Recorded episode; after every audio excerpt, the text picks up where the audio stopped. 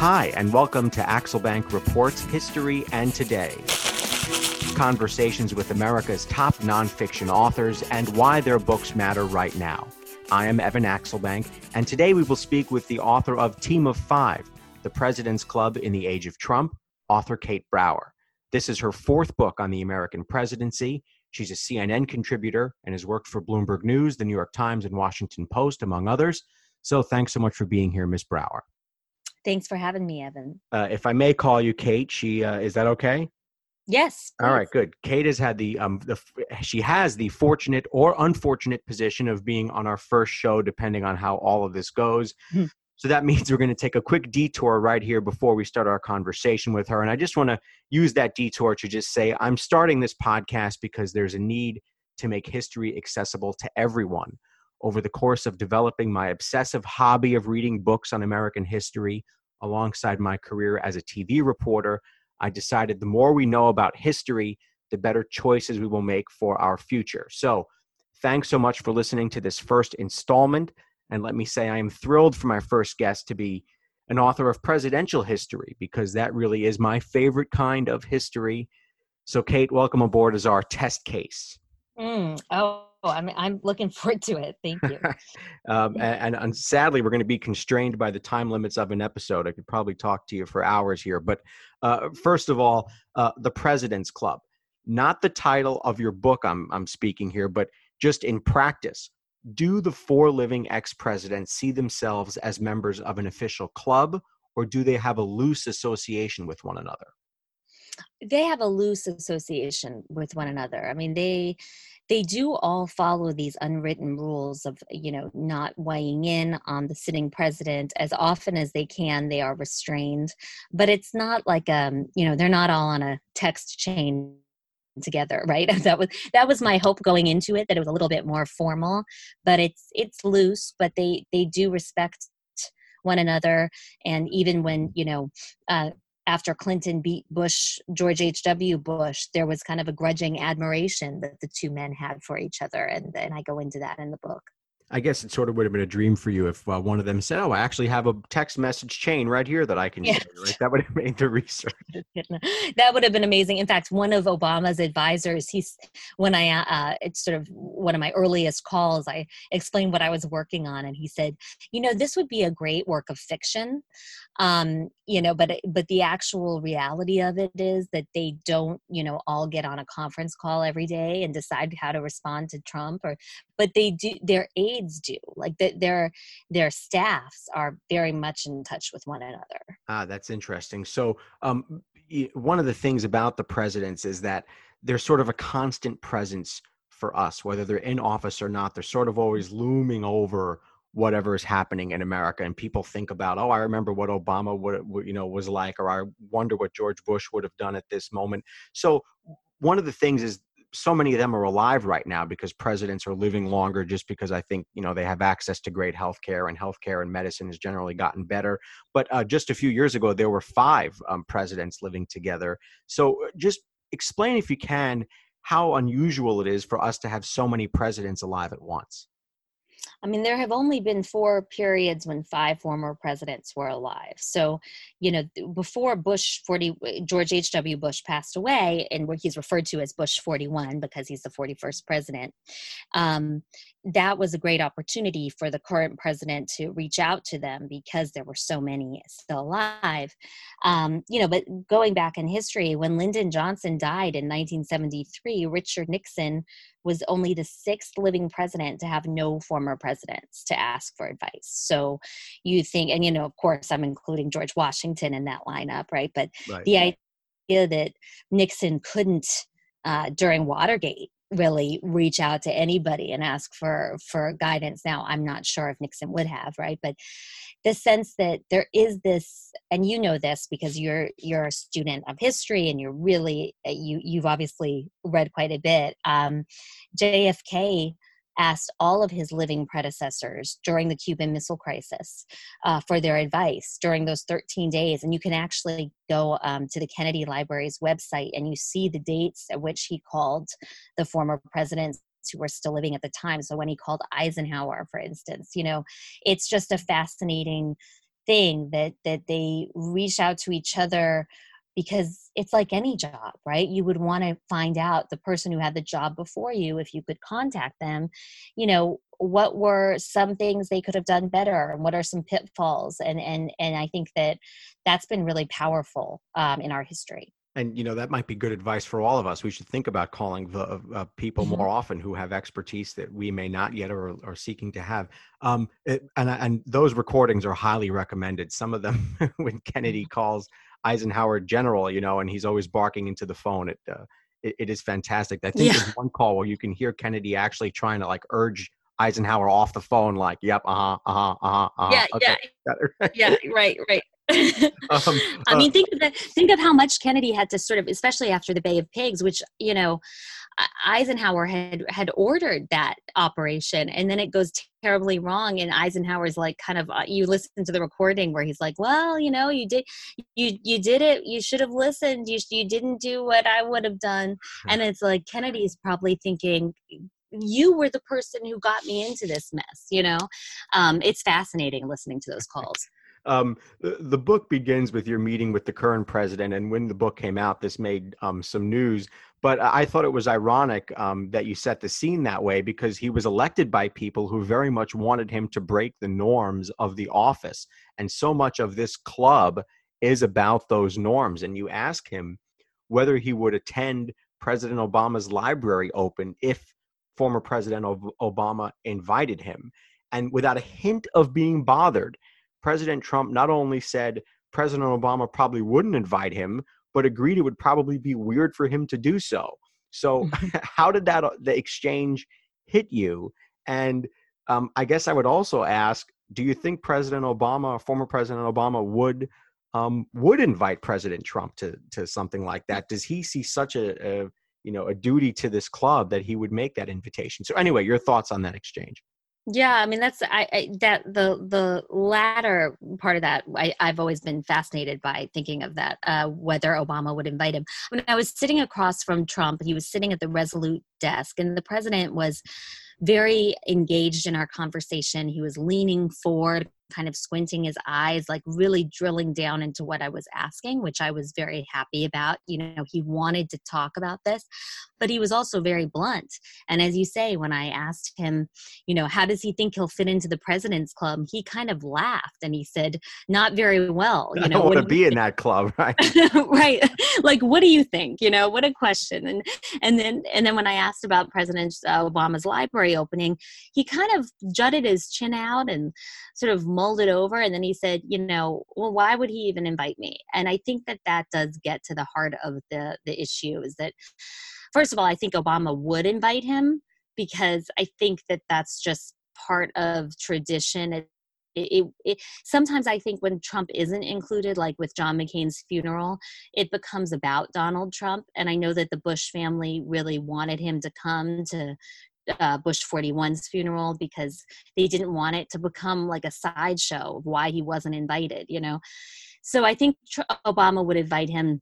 And I think that Trump, you know, I think he might actually go, even though he says he wouldn't, because he wants to be part of this club. I think deep down he feels like he's been ostracized by them, and that's why he hits back so hard at them on Twitter. It's like he feels like you know he's been bullied almost which is ironic because that's not the way that most people see it you know but he, he told me that he thinks jimmy carter has been unfairly treated by the former presidents as well and that he you know sees himself kind of like carter as an outsider which i thought was fascinating yeah and, and i do uh, i do have a, a, couple of questions i want to ask you about that um, a little bit later but yeah jimmy carter has always sort of seemed to um, have hmm. um, maybe difficult you would say relationships with with other former presidents um, but mm-hmm. but before we get to some of that i do want to ask um, the second chapter of the book is about the unwritten rules of the club um, and one of the things i want to do with this this episode here is just explain what you mean by that and so um, you say there is no clubhouse for the men who were once the most powerful people in the world but there is a very strict understanding among them and one of the rules is that you write here is honor a shared history. What do you mean by that? Well, it's that sense of empathy that they have uh, for one another, and I get into you know the relationship between Thomas Jefferson and John Adams and how they were bitter rivals. And, you know, Adams didn't even go to Jefferson's inauguration and he left him this terse note saying, you know, how many horses were in the stable at the White House. It was very uh, tense and difficult. And and then you know in their later years, they famously forged this friendship and sent letters back and forth to each other for years and died the same day within hours of each other um, on the anniversary of the signing of the Declaration of Independence. I mean, an, an incredible story. Um, and I think that we see uh, this sense that they can all get over their losses, you know, and, and more recently, Gerald Ford and Jimmy Carter, they a shared history of being president, a shared history of the of interest in the presidency. Most of them have read about uh, former presidents. Most, you know, Bill Clinton had stacks of books and just voraciously read about the men who came before him. And so that's what I mean by that. And I think that Trump is certainly an outlier there. He is not as curious about the men who came before him. I think, is there also a sense that um, they sort of can't believe they're living this life? I mean, we all know who the presidents are, and um, you know, I, I, got that sense from Bill Clinton suddenly having access to Richard Nixon, who was at one time, you know, he mm-hmm. and um, Hillary Clinton's nemesis, and all of a sudden they're in this same club, and Bill Clinton can just pick up the phone and call him. Um, I think um, they seem to really sort of um, kind of can't believe yeah. that they're in that situation. yeah, I think there is kind of a sense of disbelief, right? That you've you've reached this peak and that you have one um, and then i think it's fascinating and i and i get into it in the book the, the idea that these former presidents then are desperately trying like nixon trying to be influential again. And there's one point where Nixon, you know, calls up a Clinton advisor and threatens to write a negative op-ed if they don't let him talk to Clinton, you know, right then. It's it's this sort of sense of reaching that height and you're never going to get higher than the uh, becoming president. And then Fall, abruptly your life changes and there's a great story of harry truman when he moves back to independence and and um, someone says what are you going to do now? And he says take the grips up to the attic you know? He's going to just unfold you know take his clothes out of the suitcases. This idea that they're suddenly semi-private citizens i think is fascinating. Yeah, and, and, one of the things um, in presidential history is that there's always an aide who's watching as the person goes from being an ordinary citizen to becoming president, and they see the counter assault team show up, and the people with the rifles show mm. up, and the Secret Service. There's there's suddenly the nuclear football and all these other mm-hmm. things. Um, they really do, in some ways, become more than just um, more than just a person, and then they sort of go back to that life. And one of the quotes you have in the book is there's nothing more pathetic in life than a former president. I think John Quincy Adams, right? Um, mm-hmm. Um, well, uh, what did he what did he mean? And you know, they often say, I don't want to talk about what's going on publicly. And there's kind of an understanding that they not talk about publicly, uh, you know, their mm-hmm. opinions on things, and then they sometimes decide to. So explain that kind of unwritten rule. I think they feel tremendous pressure not to. And this is a relatively new, uh, not to weigh in on what's going on um, after they leave office. It's a relatively new rule. I mean, you go back and look at Teddy Roosevelt, who, of course, you know, ran against um, Taft and his handpicked successor, you know, he and criticized him and criticized Woodrow Wilson publicly when Wilson was president. And there have been many times where um, you know, Bill Clinton was critical of the war in Iraq, for instance. And so there have been times where they have weighed in, but I think they mostly try to stay on the sidelines and not do that. And I think that a lot of that is the precedent set by George H.W. Bush. And they particularly feel that pressure now. Um, I know from my reporting that you know President Trump has made it so that if they do weigh in, it's kind of seen as a rallying um, for his. He can use that against them. You know, if Obama, when Obama speaks out against Trump, I think it does help Trump kind of get his base um, excited and it mobilizes his base. And so there's a sense now it's just we're so divided. And, uh, you know, I think that it's become even harder for the former presidents to to to weigh in and to to sort of be above the fray. They really can't be uh, uh, above politics, um, especially not now. And sometimes we do see them speak out, um, particularly at political conventions. Um, and there's always this question of like, how much is what they say going to matter? Bill Clinton certainly had a long influence at political conventions. Mm-hmm. Um, you know, from his uh, you know, starting in 2004, his first president or his first uh, convention not being president or the nominee, and I think it was a dozen years. Um, do they try to keep themselves relevant, or are they okay in understanding that over time my influence will wane? I mean, just looking at the cover of my book, which has all the, you know, five former presidents when Bush was alive at the time, and this was in 2009 when um, Obama was first elected, and there he, you know, he's there with Bush, uh, with both Bushes, and with Clinton and Carter. And I can tell you, it took a long time to get this photo because all of the shots are of Carter kind of standing off to the side, and because he wasn't in the frame and he was awkwardly kind of standing away from the other former presidents. And that is because of his insistence on weighing in. You know, he has been outspoken and that's damaged his relationships with these men. I mean, he, you know, I talk about in the book when he went to Haiti.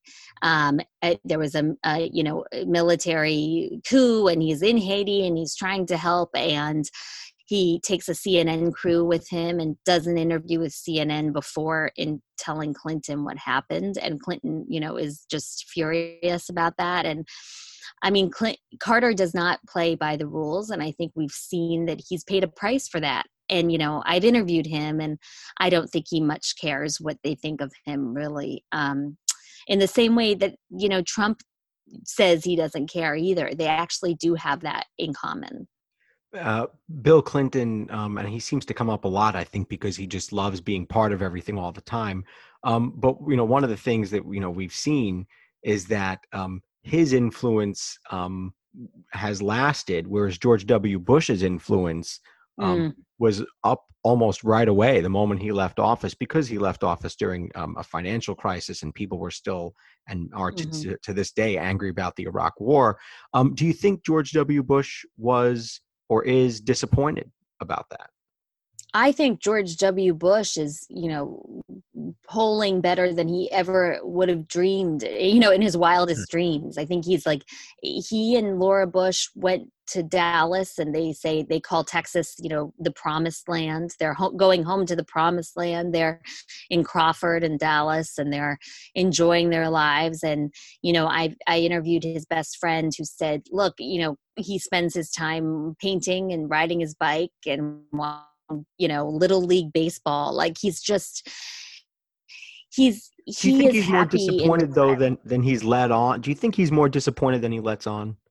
I think he's I think he is disappointed with the fact that the Republican Party has changed so much. And we know, you know, there have been recent reports that he's not going to vote for Trump. And I, I would be surprised if he voted for Biden. I think there's a difference between vote, you know, expressing your distaste in Donald Trump and, and then saying you're going to suddenly become a Democrat. Um, when your family is a Republican dynasty and you have a nephew like George P. Bush, who has just endorsed Trump. I mean, there's a legacy there, but I think that um, I think that Bush is very, uh, you know, saddened by what's happened. And I know he's compared what's going on now with the Civil War and has told friends, you know, if we could get through the Civil War, we can get through the Trump presidency. Mm. And I think that that says a lot about where his head is at. And he tries to change the subject at every turn when he's asked about Donald Trump. Interesting. Uh, a, a, lot of my questions so far have been about the, the former presidents and how they talk to one another um, and why they do when they do. Um, but Donald Trump has not asked for much help at all during the day to day decision making. I think you had one tidbit in there about a phone call to Jimmy Carter that I think ended pretty quickly, and Carter mm-hmm. didn't say a whole lot about it. Um, why do you think that Donald Trump has not done more to reach out to his predecessors? Well, and I just add with the Bush, uh, your your question about Bush was interesting because look, he absence does make the heart grow fonder and i would just say that former presidents are wise to not speak out because people respect when they stay on the sidelines. Um, but i think trump can't can't reach out to these former presidents because he has this kind of view that that the presidency and the campaigns are this blood sport. You know he has gotten to where he is by burning these bridges and I asked him if he could see himself becoming friends with any of them, and he said anything's possible, you know. Um, and then he talked about Clinton, both Clintons coming to his wedding to Melania, and he's very proud that, of know, that. He's very proud of the fact that they uh, were at that wedding. Yes, it was funny because he said, "I don't know if you've seen the photo," and I said, "Oh, of course, everybody in the world has seen that photo." Um, and I, I did not realize that Hillary sat in the front pew at the actual ceremony in the church, though. That's really interesting to me. I mean, it's just kind of phony, you know, on both sides, right? Not to be I try not to be partisan at all in, in these books, but like it does make both sides look bad. That there was an exchange of influence and power for for money that Trump then donated to the Clintons and then um, use that in the campaign to say, "Look how much I know about it." yes, about the process. Uh, yes, I mean the whole thing is really distasteful, and I think that I do think that Carter does come across, and the Bushes actually come they they come across looking pretty good because especially carter because it's not all about money and i, I have a chapter in the book called cashing in yeah and, and we're going to get to that because that's a big yeah. part of being an ex-president yes it's not it's not pretty i don't think uh, certainly the certainly the the presidents of the 1700s or the 1800s would say wow you're making a lot of money these days um, yeah. Uh, before we get to that, though, I, I do want to ask a, a, couple of things about some behind the scenes stuff. So, one of the things I love about your books is they get into these very awkward plane rides that they have, or at least the ones that start awkward and end up not as awkward. Um, they often mm-hmm. go and do fundraising things together on the helicopter and, and what have you. Um, uh, you write a lot about relationships that are sort of hard to see coming sometimes. Uh, Gerald Ford and Jimmy Carter, Bill Clinton and Richard Nixon um, Bill Clinton and George H.W. Bush. Um, give me just some behind the scenes type things about how these relationships developed and what sort of happened if you want to start with Ford and Carter that made them, uh, you know, from political opponents to friends.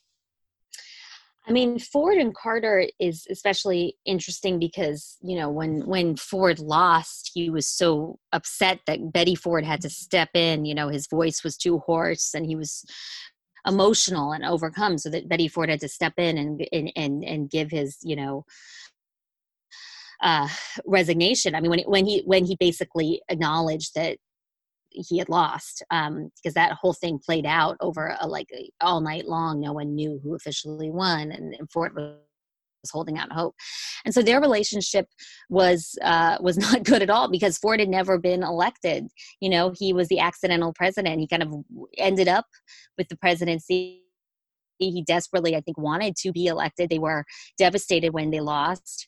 And then Carter comes in, and Ford actually, you know, I dug up this old um, story that he had criticized Carter for his handling of inflation at the time. And so he, he didn't always bite his tongue. And then these two men are sent by Reagan, you know, to, to Cairo after Sadat was assassinated. And it is an incredible trip where Nixon is there with them um, Mrs. Carter is there also, and they, they take this long plane ride. And there's a discussion about what they should all call each other. Should they call each other Mr. President or just their first names? I think they decided on the first names and who should go in first to the plane. I mean, there's all this formality. And um, I think Nixon was the one who said it should be the person should do first should be the person who just you know was most recently in office. But it's incredible to think of these three former presidents sitting and together always, on a plane. Yeah and and always following this sort of ceremonial thing okay who goes first who goes second okay let's do it by administration uh, order. Yes. Um uh, uh, another re- fascinating relationship um, bill clinton and richard nixon. I remember a quote from bill clinton saying when richard nixon passed away i felt like my own father had died um, mm. They went from opponents in so many ways, um, both during Watergate with Hillary working, you know, on yes. the team trying to convict him, Um, and then politically, they had different ideas. And here is Bill Clinton calling Richard Nixon his own father, um, mm-hmm. or the father he never had, even. Um, so, anyway, Richard Nixon and Bill Clinton, fascinating. Yeah, I mean, it, it is really fascinating that I think I think again it goes to the sense that Clinton respected uh, Nixon's intellect, you know, his opening up of relations uh, with China. So, you know, at, at Nixon's funeral, Clinton spoke and talked about, you know, we should not look at Nixon's life in through the lens of this one event, right? Which I think that the subtext there, now this was well before Monica Lewinsky, but you know, Whitewater and a lot of scandals were engulfing the White House really from day one when Clinton was in office. And I think that the subtext of what Clinton was saying was, you know, look at look at Nixon for the good that he did as well as the bad. And I think Clinton, you know, in a self-serving way, wants people to look at his presidency and his legacy that way too. Um, so there is again like this this shared sense of there are only a few people who know the pressures that these these people hmm. the presidents face and so i think there was an emotion there i think nixon's funeral i thought was really actually very emotional. The word i'm thinking of is empathy. The, these these mm-hmm. presidents seem to develop empathy for their predecessors. Um, we all might if we knew what it was like to be to be president. Yes. um, bill clinton and george h.w bush uh, talk about that scene on the plane. Uh, I think they're on the way to fundraise in um, after the tsunami, and yeah. there's only one bed, and Bill Clinton offers the the bed as we all probably would to the to the elder statesman, um, and uh, that was seen as sort of a moment where they mended a rift that had developed. Yeah, I mean, they didn't know what to make either. And I, I interviewed Alan Simpson, who the, the senator who was friendly with both of them, and he said both of them called him separately before they went on that trip to Asia after the tsunami, which was really the the moment that their relationship began and uh, and said you know what do you think? Like what's he like? And so they both called simpson asking for advice and um you know because i think that you forget that the 92 uh, election was hard fought and they did say pretty damning things about one another including um, bush you know calling out clinton for for not serving in vietnam and i think there was a lot of bad blood there. And then they came together at george w. Bush's suggestion. And um, I know that before Bush passed away, Clinton was just incredibly distraught. And the, the, last time he saw him, he was crying and said, "I think, you know, I don't, told his friend, I don't think I'm going to ever ever see him again." And I mean, just Clinton didn't have an a father a stable father figure his father his biological father died before he was born um, in a, car crash and then his stepfather was uh, you know uh, abusive and and an alcoholic and i mean so he just he looked at bush really like a surrogate dad and and, and that is a very real and touching relationship. And the family made uh, fun of them for that. Yeah. Yes. What, what did yeah. they say? The the, the uh, brother from another mother. Brother from another mother yeah. Um uh, let's also talk about george w. Bush and michelle obama. Um not necessarily, you know, not exactly a presidential relationship, but certainly close enough, and one that has really gotten a lot of press and people seem to love. Uh, why do people love that mm-hmm. so much? Well, I think it, especially now, it shows that you know you can have this friendship that is based solely on you know personality versus politics or gender or race. I mean, I was interested that it, when I was sort of digging into that photo of uh, the Smithsonian African American Museum, the famous photo where, you know, uh, Michelle Obama's got her arms wrapped around Bush and he's kind of leaning in and smiling, and it's very sweet.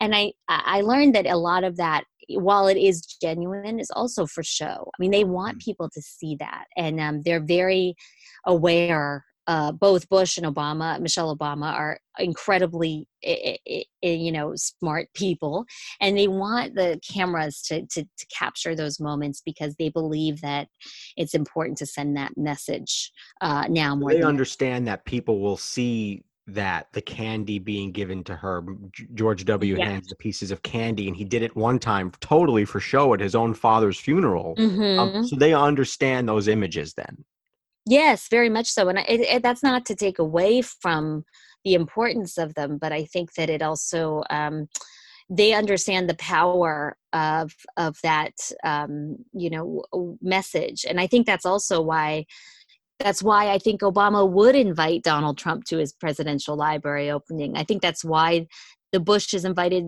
uh, Trump to Bush's funeral. You know, the sense is there is a protocol here and none of these former presidents is willing to step away from it. I mean the person who would would be donald trump right? He's the one that doesn't care as much about institutions and he might get um, his power from that too you know yeah. that might be his internal strength yeah, no, absolutely. Bucking that and, and being this disruptor has been his greatest strength. And so, like you said earlier, why would he want to conform when it's worked for him not to conform? Right. It made him president. Um, yeah. Uh, they all seem to miss it, and I would say maybe with the exception of George W. Bush, who doesn't seem to to you know regret the fact that he's no longer in power but you know we could certainly debate that. Um, what does it say about the kind of person who seeks power for all the pain and the grief and the work schedule that being president is and the criticism that they take? What kind of person would miss that? Mm, I know. It's hard to imagine wanting that job, right? I think it's just the the ego i mean i hate to say it they all do share that tremendous ego um and you know you can like them or not but like and my favorite story in the book by the way is of of obama in in bush 41 right before bush dies the last president bush sees is is barack obama not bill clinton or his own son which i think is incredible but even bush 41 you know somebody who's very uh, you know, gentlemanly and and you you wouldn't think had an enormous ego. I mean, he does, right? I uh, who who wants who would, this? Right, right. Yeah, right. who wants this? Right. Uh, I, I, mean, and it's it's 24 hours a day, and you know, you get woken up with literally a problem that is life or, or death, and mm-hmm. um, then you spend eight years if you have it your way. You spend eight years doing it, and then they all get out of office, and the first thing Bill Clinton says is, "I miss the work." And you yeah. know, Barack Obama would like another shot at a couple of things right now. Um, and to this day, Jimmy Carter, um, who I believe slept in the Oval Office, and the last night he was in office, um, they they don't want to let go they don't and it's the adrenaline and and you know when um, obama was negotiating his deal for his book he talks about how you know his agent said oh the publisher will you know we'll talk to the editors soon and obama said okay well i can talk to them this afternoon or tomorrow morning and his agent said no i'm thinking next week and obama says something like you know for me decisions are like were life and death and they had to be made right then. Like next week is an eternity from now uh, to a president. And I think they get hooked. I mean, they're like addicted to the to the adrenaline and the power. I mean, Bill Clinton barely slept, you know, and um, they feed off of that. It's calling people at four in the morning and three in the morning. Yeah. Donald Trump too doesn't sleep, although I guess he didn't sleep before this. But um, right. uh, uh, so th- you mentioned this before, but we have to talk about it because it is just it has become such a big part of the ex presidency. Um, and that is the money that they make. Now, look, you know, we're sitting here with a couple of reporters here, so so you and I both, uh, you know, uh, would look at a four hundred thousand dollar a year job and go, "My goodness, this is a well paying job by almost any yeah. standard." Um, and most Americans would, 99% of Americans would. Um, but it's probably, even with that big salary, probably the greatest ratio of money that one can make if you compare pre-retirement and post-retirement. I mean, they go from making 400 grand a year to 400 grand a day, um, yes. plus the books. Um, so, uh, first of all, uh, is that appropriate? And i don't know if you i want you to take a position if that if you're not comfortable doing so but a lot of people would ask that question. Um, so let me ask that. Um, how do we deal with this idea that presidents leave office and make all of this money? You know I think that um, a lot of them would say that they they they do a lot of good with it, like they they point to their charity work and this and that. But it does make you wonder how much is too much. And then also, I mean, Obama himself has said, "How nice a car can you have? How nice a you know uh, house." Also he also says, "Excuse me for interrupting you," but he also says, "I can't believe how much money I've got." Yeah, yeah, no, and eh, but but they are will they are fighting tooth and nail for it. It's not like he's not the, and I think that he would say why why shouldn't we have a sixty million dollar book contract? You know, what other people have benefited, and I know you know the Clintons are famous for the amount of money they've made. And Bill Clinton's in one speech when Hillary was Secretary of State, he made half a million dollars for one speech. I mean, this is a couple hours of your time. Um, and I think people, when the average salary in this country is like 50 grand for a family of four or something, I think they are looking at that and aghast. I, right, I see why. Um, and I think that, you know, someone like Jimmy Carter, who idolized Harry Truman, as you know, and Truman is someone who just really bristled at the idea of making money. Yeah, I wanted to ask you to tell the Penn story because that Penn story is great. Tell that. Yeah, I mean, so he he when Truman left office, there was no Secret Service, there was no pension. He had to make money selling his memoirs, and he uh, was so worried about people thinking that he was trying to make money that he wouldn't use brand name pens when he was signing books because he didn't want people to think he was endorsing the company that made the pen. And now, you know, since Gerald Ford started joining corporate boards and making so much money, presidents are, you know, signing deals with Netflix. Um, they are making millions and millions off of books that they'll never be able to make. I mean, I know that Michelle Obama's book is, you know, probably one of the best selling books of all time. So maybe she'll make that back. But the idea that anybody could earn a, uh, an advance of $30 million or something, that's a lot of books, you know, and it's that's so a that's a lot. Um, so they're they're trading on the prestige and the access and um, i think it's you know I can I think it's a bit distasteful just because of the sheer amount of money and when is it enough and I think that it really hurt Hillary Clinton frankly in 2016 because people yeah. yeah people don't people don't want to see that and, and Obama did it too. He did some speeches after he left the White House to some banks, and uh, it just it just looks bad. And it's also I don't know why they do it because they don't need to do it. And and and these are not people afraid of public speaking. I mean, why should they make half a million dollars to give a speech? I mean, it's yeah, like this right. is heavy labor to them. They've got someone to write it. All they got to do is show up and read it. Right. I mean, but but I human nature, I guess. You just want to and, and that's why I think Carter is so fascinating because he's written more than 30 books, but his net worth is well under $10 million. You know, he's in that kind of zone of he's wealthy, but he is not uber rich. And he has done so much good with the Carter Center.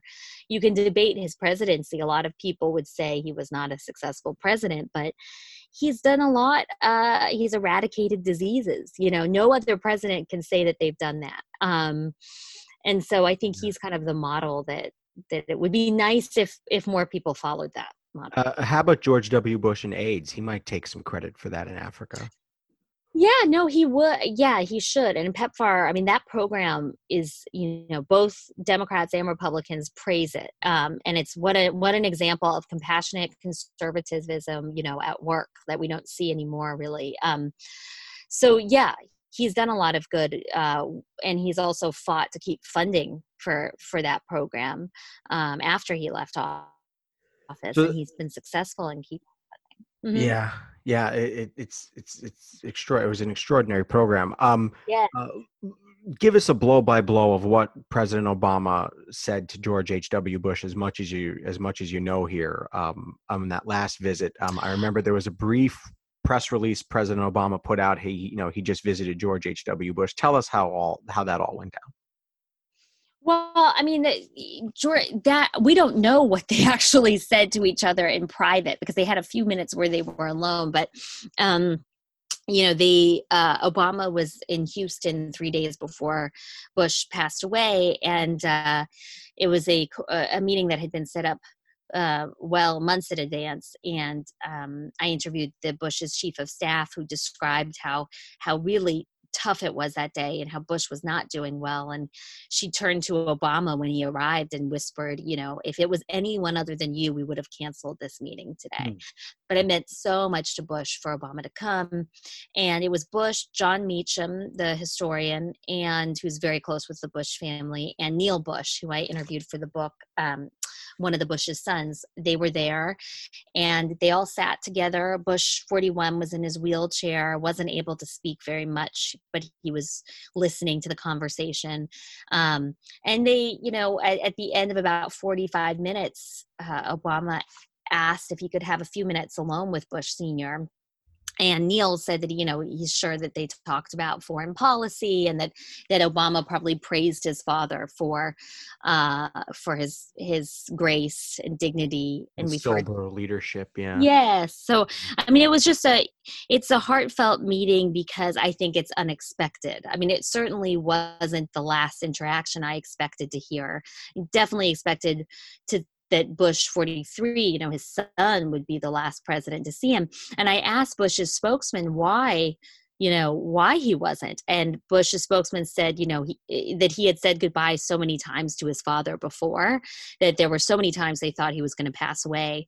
So, you know, they just didn't know that this would actually be the time.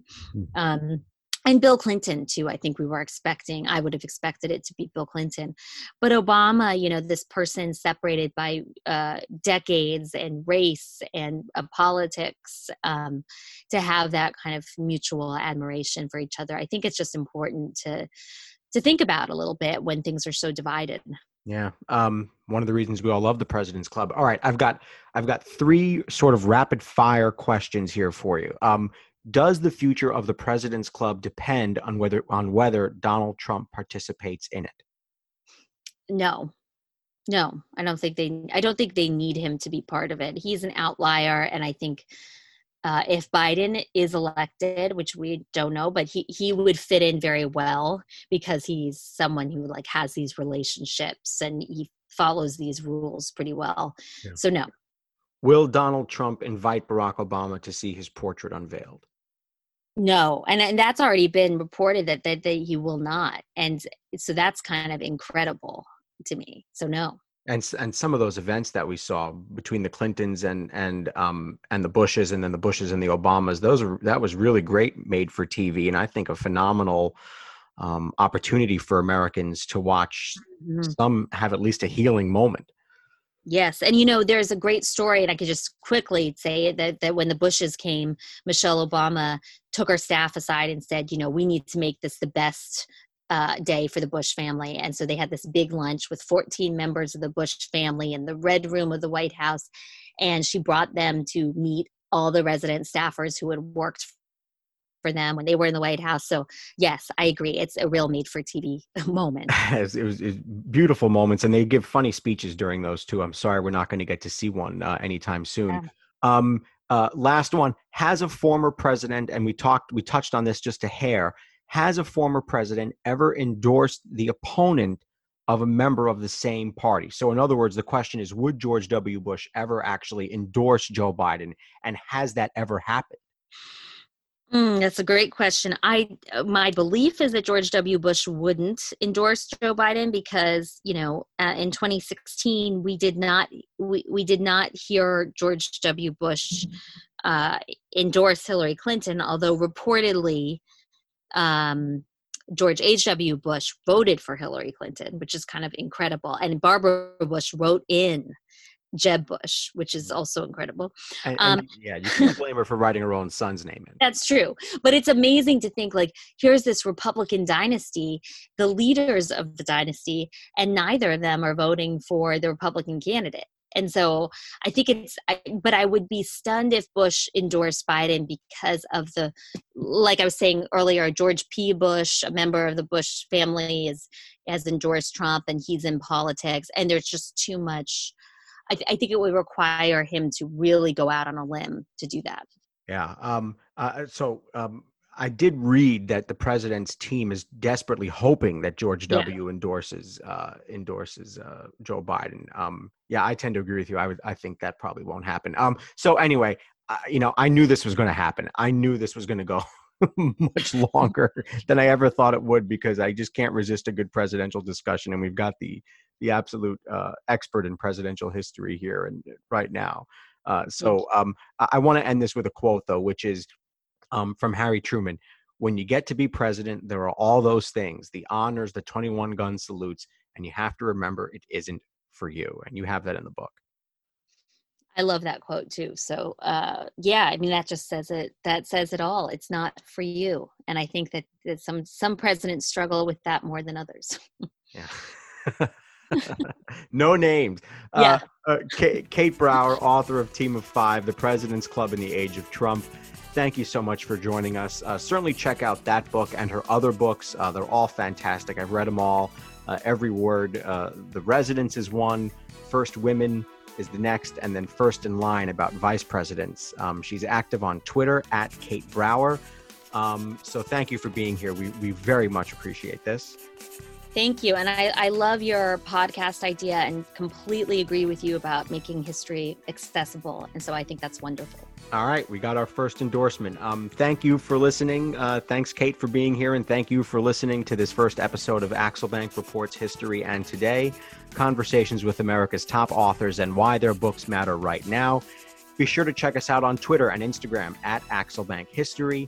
We update those with clips from the shows. We'll have uh, guest announcements on there and book recommendations. So we will see you next time. Thank you.